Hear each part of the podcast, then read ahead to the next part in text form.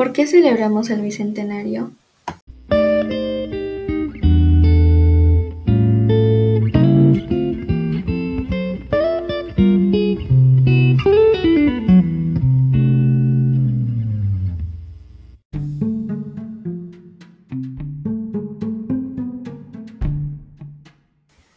El Bicentenario lo celebramos, pues en esta se celebra la proclamación de la independencia del Perú del dominio español, ocurrida en Lima el 28 de julio de 1821. En los meses previos a la fecha central, en la que también se rinde homenaje a la serie de sucesos y personajes que llevaron a dicho momento histórico.